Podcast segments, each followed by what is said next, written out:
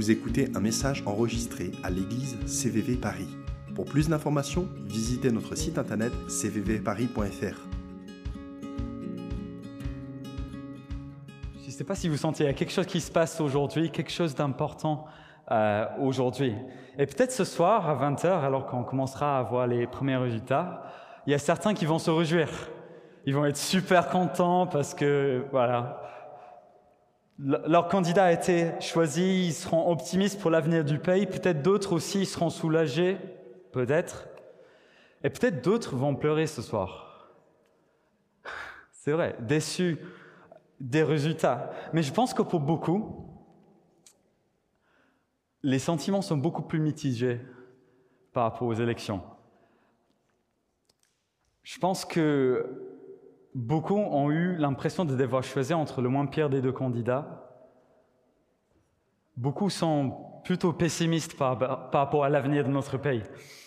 Et j'ai vu une étude cette semaine euh, d'un chercheur de Sciences Po qui s'appelle Bruno Cotteret, euh, qui a dit qu'il y a trois grandes catégories de Français face à, à ces élections. Il y a 29% de la population, c'est ceux qui sont optimistes quant à l'avenir du pays. Ils sont euh, plutôt euh, optimistes pour la suite. Mais ensuite, 37%, le plus grand pourcentage euh, dans, ce, classement, sont les Français qui se sont un peu perdus. Franchement, ils savent pas trop comment voter, ils savent pas trop où on va aller, ils se sont un peu déboussolés. C'est plus qu'un tiers de la population en France. Et puis ensuite, la dernière catégorie qui a été relevée dans cette cette étude, c'est ceux qui sont indignés et désespérés. 34%, un Français sur trois, indignés, désespérés face à la situation euh, politique de notre pays et pour la suite. Et je comprends. Je comprends que des gens ils se sentent comme ça. À chaque fois, il y a un peu le même euh, schéma qui se répète en, France. C'est un nouveau président, il arrive avec euh, des promesses, avec un projet, et euh, il tente de mettre en place ça. On choisit ce président, et après un certain temps, on commence à se rendre compte qu'il est difficile de mettre en place le changement, et que cette personne pour laquelle on a voté a du mal vraiment à changer le pays. Et on se rend compte au fur et à mesure des années que euh, bah, euh, ouais, en fait, il y a quasiment pas de changement. que, en fait, c'est quelque chose de très difficile, changer le cours d'un pays. Et puis, président après président, on se rend compte que le chemin est toujours pareil. Euh, l'homme a du mal à changer le cœur de l'homme. Et président après président, beaucoup sont laissés déçus, frustrés par le manque de changement et les promesses non tenues.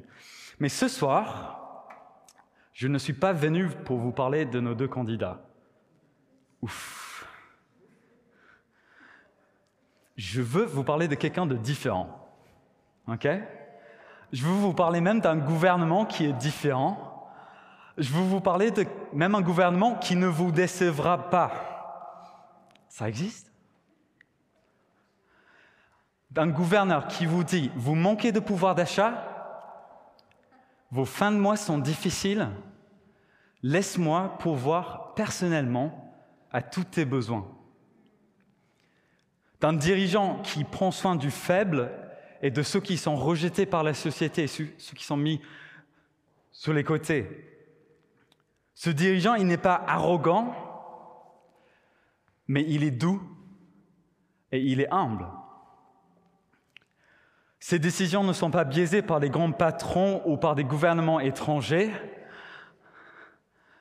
Ces décisions sont justes et il s'oppose au mal et à la méchanceté dans le monde. Il prépare un avenir meilleur. Je vous parle de qui? Je vous parle de Jésus-Christ.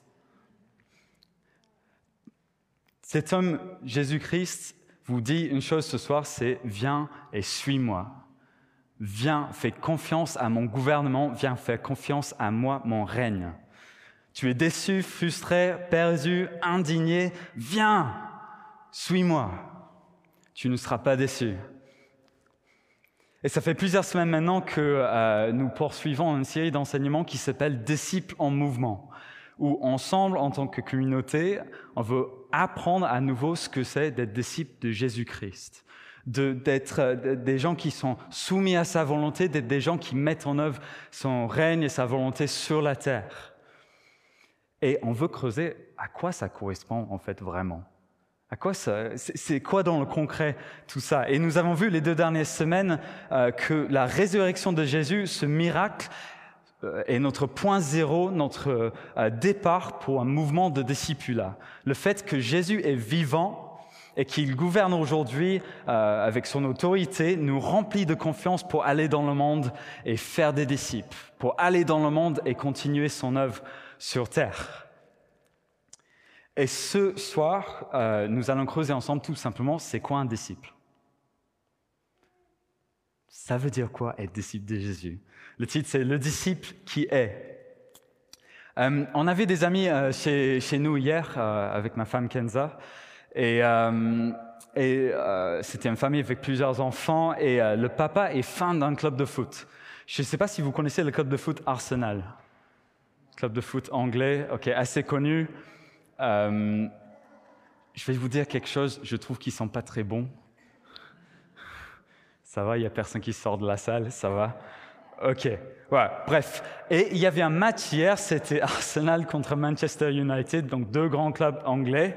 Et euh, on était à table et ce père de famille, euh, il dit à ses enfants, le match vient de commencer et franchement, on va les défoncer. on va défoncer Manchester United.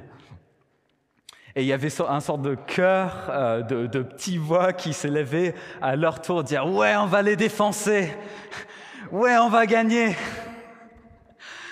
Ils étaient à fond. Et euh, coup de chance, d'ailleurs, Arsenal a fini par gagner. C'est une des seules fois, il me semble, euh, récemment. Et ça m'a fait beaucoup marrer en pensant à la prédication d'aujourd'hui, parce que ce père de famille a fait de ses enfants des disciples fidèles d'Arsenal, de son club de foot.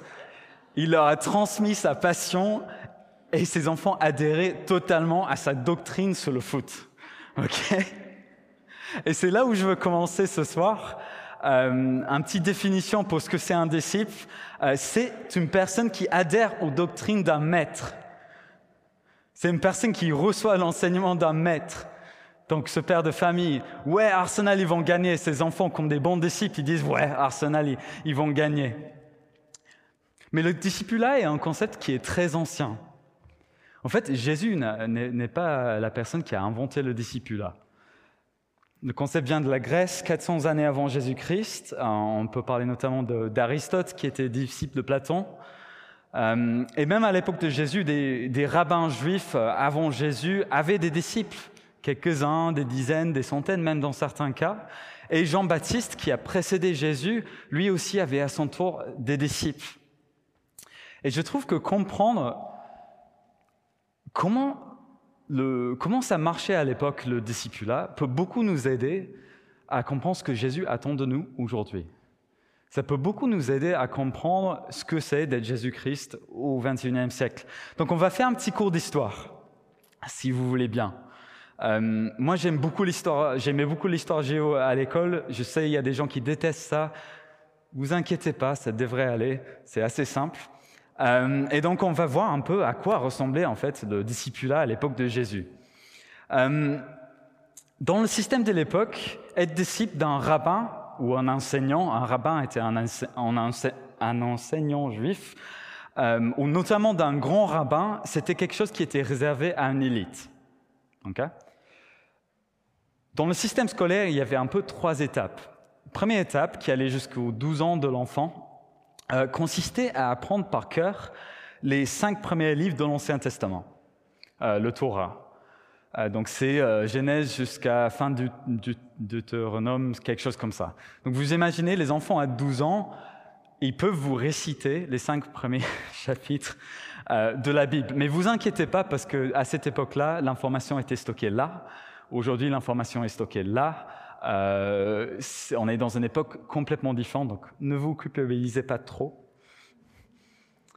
Et pendant jusqu'à ses 12 ans, l'enfant apprenait à lire, à écrire et à faire des maths à travers le Torah. et pour beaucoup, l'éducation s'arrêtait à ce moment-là.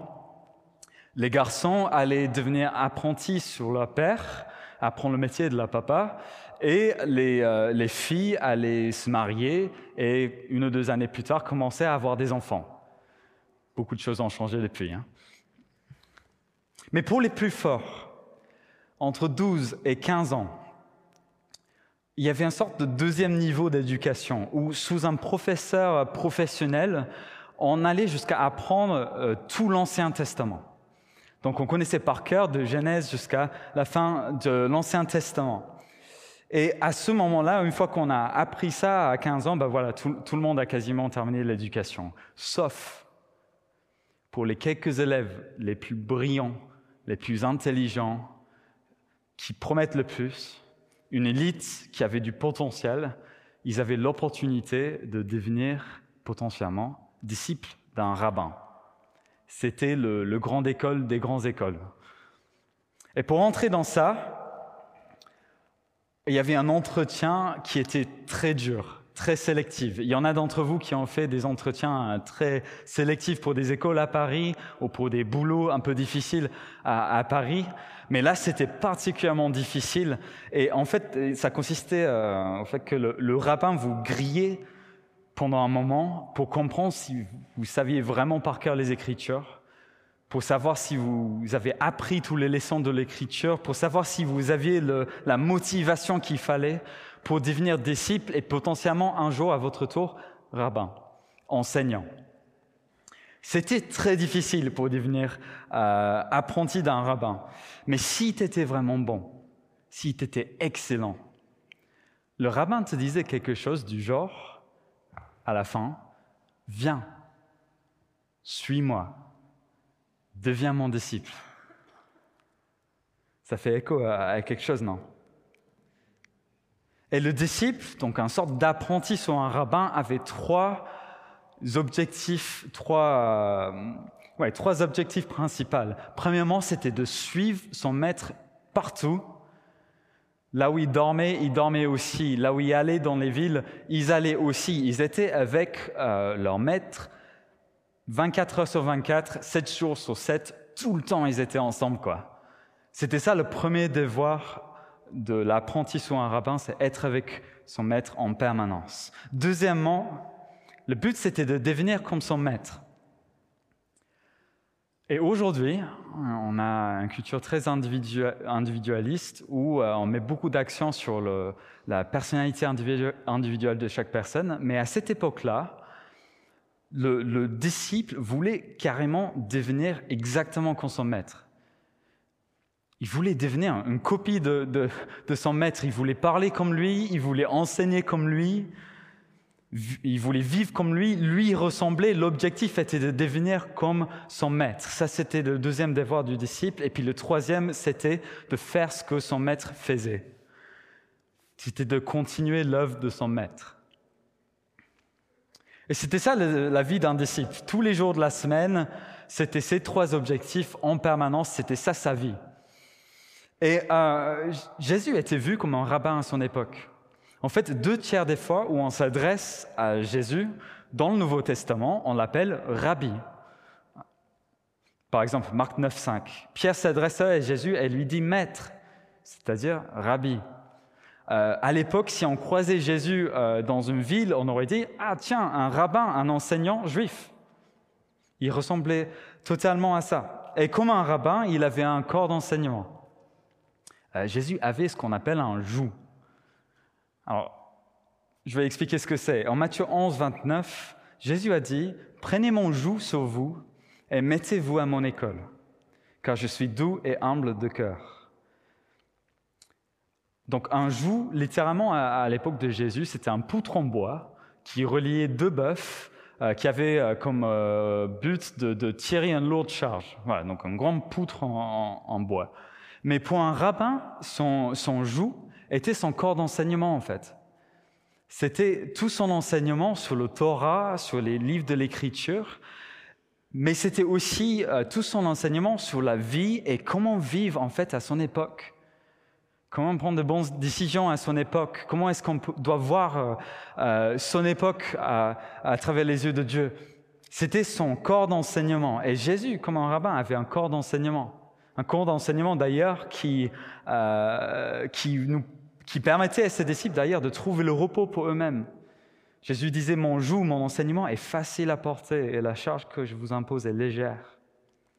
Jésus avait un corps d'enseignement et comme tout rabbin, il allait de ville en ville enseigner. Et son enseignement était bon. Il captait l'attention des gens. C'était un rabbin un peu phare de, son époque. Les gens venaient en foule juste pour l'entendre parler. Et comme un rabbin de son époque, Jésus appelait des gens à le suivre. Par exemple, en Marc 1, 16, euh, je vais le lire. Un jour, comme il longeait la lac de Galilée, il vit Simon et André, son frère. Ils lançaient un filet dans le lac car ils étaient pêcheurs. Et Jésus leur dit, Suivez-moi, et je ferai de vous des pêcheurs d'hommes. Là encore, il y a une phrase qui est intéressante, pêcheur d'hommes. Euh, ça semble être une blague sur le fait que c'était des pêcheurs et donc avant c'était le, poisson et maintenant bah, ça va être des hommes. Mais il y a un sens plus profond de ça, c'est en fait un rabbin, un enseignant qui était vraiment bon, qui arrivait à captiver l'attention de son audience. On l'appelait un pêcheur d'hommes. On disait, toi là, toi tu es un pêcheur d'hommes, toi tu inspires quand tu parles. Donc Jésus était en train de dire, venez, suivez-moi, devenez mes disciples et je ferai de vous, à votre tort, des super enseignants. Je ferai de vous des gens qui vont aller euh, enseigner et inspirer des gens, quoi. Il appelait des gens à le suivre. Et comme tout rabbin, Jésus envoyait ses disciples continuer son œuvre. On a l'exemple des 72 disciples euh, que Jésus envoie, c'est en Luc 10 où euh, c'est écrit euh, Le Seigneur choisit encore 72 autres disciples et les envoyait deux par deux pour le précéder dans toutes les villes et les localités où il devait se rendre. Et c'est Jésus qui parle un peu plus tard. Guérissez les malades qui s'y trouveront et dites aux gens, le royaume de Dieu est proche de vous. Tout comme Jésus, il a guéri des malades, tout comme Jésus, il a enseigné que le royaume de Dieu était proche, il dit maintenant, vous, mes disciples, à votre tour, allait annoncer cette bonne nouvelle aux différentes villes. Jésus envoyait des disciples continuer son œuvre. Donc à l'époque, Jésus, on aurait dit, bah, Jésus c'est un rabbin, ok. Sauf que Jésus n'était pas un rabbin comme les autres, euh, pas du tout comme les autres. Déjà, il n'enseignait pas comme les autres rabbins. Euh, les autres rabbins ont dit, bah, voilà la, loi que Moïse il a prescrit, voilà ce que l'Ancien Testament dit, voilà les règles qu'il faut appliquer, voilà la loi qu'il faut suivre et les rituels qu'il faut suivre pour être pardonné. Jésus, il, est carrément, il a débarqué, il a dit carrément, je suis venu pour accomplir la loi. En fait, l'enseignement de l'Ancien Testament, du Torah, pointe vers moi. Je suis l'accomplissement des promesses d'autrefois. Quand David, il écrivait dans ses sommes euh, par rapport à quelqu'un qui allait venir plus tard, il parlait de moi. Quand euh, Ézéchiel, il, il, a eu des visions, il a eu des visions de moi. Jésus est en train de dire que je suis la voie. Je suis celui qui pardonne vos péchés. C'est moi qui vous donne la vie éternelle. C'est moi qui ai la réponse à toutes tes questions c'est moi. Il était très différent des autres enseignements, des autres enseignants de son époque. Il a dit, je suis le chemin, la vérité et la vie. Ah, ils sont pas là les panneaux, mais souvent c'est écrit là sur les panneaux en haut. C'est aussi dans le nom de notre Église, parce qu'on croit que Jésus est le chemin, la vérité et la vie. Amen. Il n'était pas un rabbin comme les autres, et sa manière de sélectionner les autres, euh, enfin les disciples, comme vous l'aurez sûrement déjà constaté, était totalement différent euh, des autres rabbins de son époque. Parce qu'il ne choisissait pas ses disciples basés sur leur parcours, sur leur intelligence, sur leur excellence, ou même sur leur conduite ou leur statut dans la société. Il a appelé Pierre, Jacques, Jean, André, qui étaient des pêcheurs, c'est-à-dire des hommes très simples de son époque. Par exemple, il a appelé aussi Matthieu, qui était un collecteur d'impôts. Les collecteurs d'impôts, à cette époque-là, bah, il y avait beaucoup de fraude, ce n'étaient pas forcément des gens très exemplaires. Il a appelé Simon, qui était quasiment un extrémiste religieux quand Jésus l'a rencontré. Et ensuite, il a appelé beaucoup d'hommes et beaucoup de femmes ordinaires, parfois peu exemplaires, à le suivre. Très différent des autres rabbins quand même. Il a appelé ceux qui étaient rejetés par les autres rabbins, les plus petits de la société, des personnes qui n'étaient pas qualifiées pour être euh, disciples. Et Jésus a dit, c'est avec vous que je vais changer le monde. Vous, vous qui n'êtes pas qualifiés, vous qui n'avez pas la formation, vous qui ne sont pas prêts, c'est avec vous que je vais changer le monde. Personne d'autre vous a proposé à être leur disciple. Viens. Si tu veux, tu peux être mon disciple. C'est l'invitation de Jésus. Et contrairement aux autres rabbins de son époque, aujourd'hui, même 2000 ans plus tard, l'enseignement de Jésus perdure et en, et en pleine vie encore aujourd'hui. Et ça, grâce à des millions de personnes à travers les années, à travers des centaines d'années qui ont dit oui, moi, à mon tour, je veux être disciple de Jésus-Christ. Et l'appel nous est lancé. Est-ce que nous, nous voulons être des disciples de Jésus-Christ? Est-ce que vous, vous voulez être ses disciples aujourd'hui? Alors, ceux qui me connaissent bien euh, savent que partir en montagne pour faire de la randonnée avec moi, euh, ça peut être un peu risqué. Euh, à travers des années, j'ai vécu quelques petites situations en montagne qui sont plus ou moins, euh, qui étaient plus ou moins chaudes.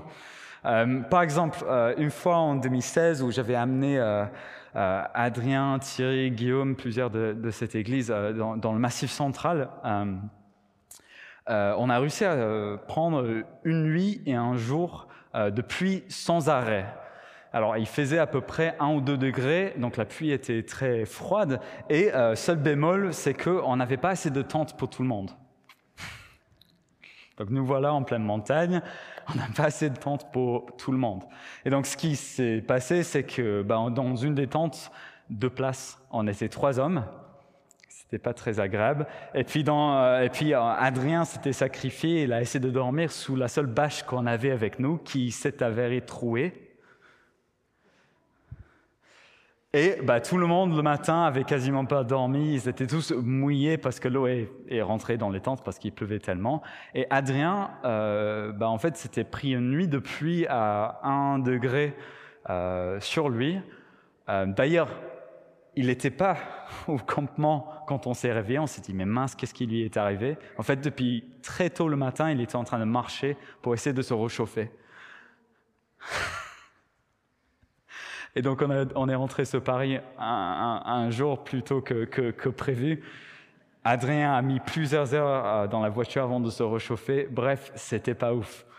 Euh, je pourrais vous parler aussi d'une autre situation en 2017 où j'ai amené deux de mes potes euh, dans la massif de la Belle Donne à côté de Grenoble et on était en avril et c'était encore enneigé, on était en raquette avec nos gros sacs à dos et on devait passer par un col de montagne euh, pour accéder à un refuge dans lequel on voulait dormir cette nuit-là. Sauf que juste une centaine de mètres avant le col, on arrive à un pente qui est très raide et on n'arrive pas à passer avec nos raquettes parce que la neige est, trop gelée.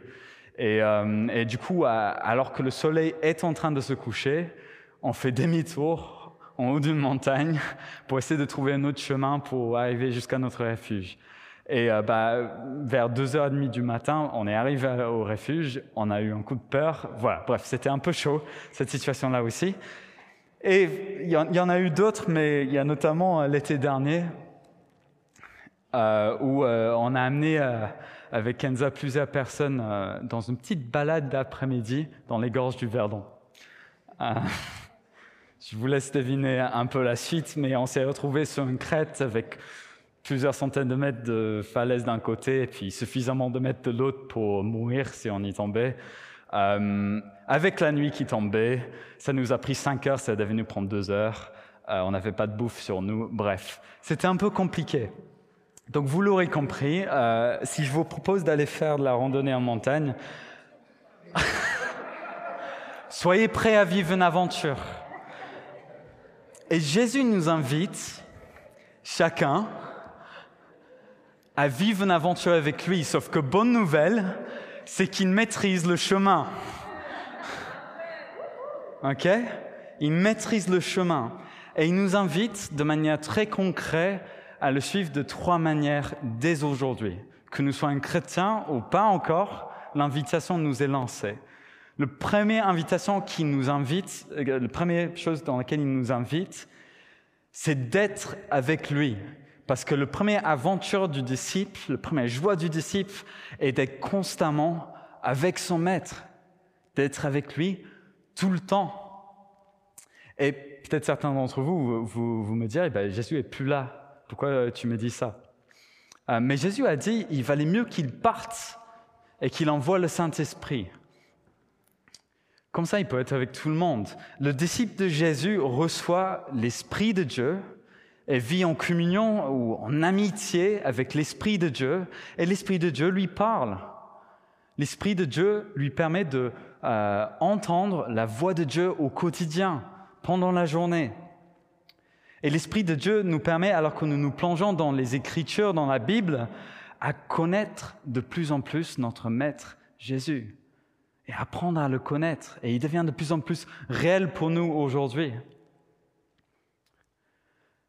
Et l'Esprit nous permet de garder Jésus constamment dans notre esprit, d'être avec lui euh, toute la journée. Et personnellement, j'ai vu une progression dans ma vie où de plus en plus, à plein de petits moments dans la journée, je suis conscient de la présence de Dieu avec moi, je suis conscient euh, qu'il veut me parler, je suis conscient qu'il veut m'encourager, je suis conscient qu'il veut me, mettre au défi. Il y, a, seulement quelques jours, euh, j'étais au bureau devant mon ordi. Euh, je venais d'entendre euh, la nouvelle qu'encore un autre pasteur très connu euh, avait euh, été disgracié à cause d'une défaillance morale. J'ai senti en moi l'esprit qui disait non, ça ne doit pas être comme ça. Et j'ai commencé juste à prier pour, pour nous à CVV, pour les responsables que nous avons ici, pour, l'Église de Jésus, que, nous puissions être des exemples dans notre conduite, que nous puissions rendre gloire à Dieu dans la manière que nous exerçons le leadership. Et tout ça juste euh, une ou deux minutes devant mon ordinateur avant de reprendre mon fichier Excel sur lequel j'étais. Tout le temps avec Jésus, c'est ça l'appel du disciple. Premièrement, être avec Jésus. Deuxièmement, devenir comme lui. La deuxième joie et aventure du disciple est de, se laisser profondément transformer par la parole de Dieu et par la présence de Dieu, jusqu'à ce qu'à travers nos personnalités individuelles, on, on voit Jésus-Christ, notre Maître, on puisse le percevoir à travers nous. Que son caractère, que son enseignement, que son amour puisse transpirer de nos êtres, quoi. Pour que les gens qui nous rencontrent euh, au bureau, euh, quand on fait du sport, à, la salle, partout où on va, que les gens puissent percevoir Jésus, quoi. Et pour ça, c'est pas suffisant de juste connaître plein de choses de la Bible pour connaître plein de choses sur Dieu. Ce qu'il faut, c'est apprendre à mettre en œuvre sa parole, c'est commencer à nous mettre en action pour devenir comme lui. Par exemple, euh, dans le Notre Père, euh, donc cette prière que Jésus nous a enseignée, parce que ses disciples lui demandaient bah, comment est-ce qu'on peut apprendre à prier? Jésus leur a donné des astuces avec cette prière. Et il y a un moment où c'est écrit bah, de demander pardon pour nos offenses et de pardonner les offenses des autres envers nous. Et je ne sais pas s'il y a des gens qui vous ont offensé récemment ou dans le passé. Je pense que ça nous arrive tous, souvent régulièrement dans la vie, je, trouve. Mais le disciple de Jésus, en connaissant cette prière et cette parole, va premièrement reconnaître le tort qui lui a été fait. Il ne va pas le, diminuer ou le mettre de côté, il va se rendre compte qu'on lui a offensé, qu'on lui a fait du tort. Mais ce disciple malgré la taille de cette offense, comme il sait que Jésus a pardonné toutes ses offenses contre lui, comme il sait le prix que Jésus il a payé pour racheter le pardon pour les uns les autres, bah, ce disciple, il va décider de pardonner celui qui l'a offensé. Il va appliquer, il va mettre en action la parole de Dieu et en fait, il commence à ressembler à Jésus son courage de mettre en action la parole de Dieu lui fait devenir dans son caractère, dans sa manière d'agir, comme Jésus-Christ. Et c'est ce que le disciple veut au plus profond de lui. Être disciple, c'est devenir comme Jésus. Et troisièmement, être disciple, c'est continuer l'œuvre de Jésus. À la fin de son ministère sur terre, euh, Jésus a dit quelque chose d'étonnant. Il a dit, euh, vous ferez les mêmes œuvres que moi et même des plus grands. Ça semble étonnant. On se dit, mais Jésus, c'est quand même le Fils de Dieu. Euh, comment ça se fait que nous aussi, on va faire des grandes choses à notre tour? Je ne sais pas. Mais quand on voit quand il envoie les 72 que, que, en fait, il, a dit ça parce que il attendait de nous de, continuer, faire perdurer et faire augmenter son œuvre euh, sur la terre. quand il a envoyé les 72, il leur a donné ce mandat.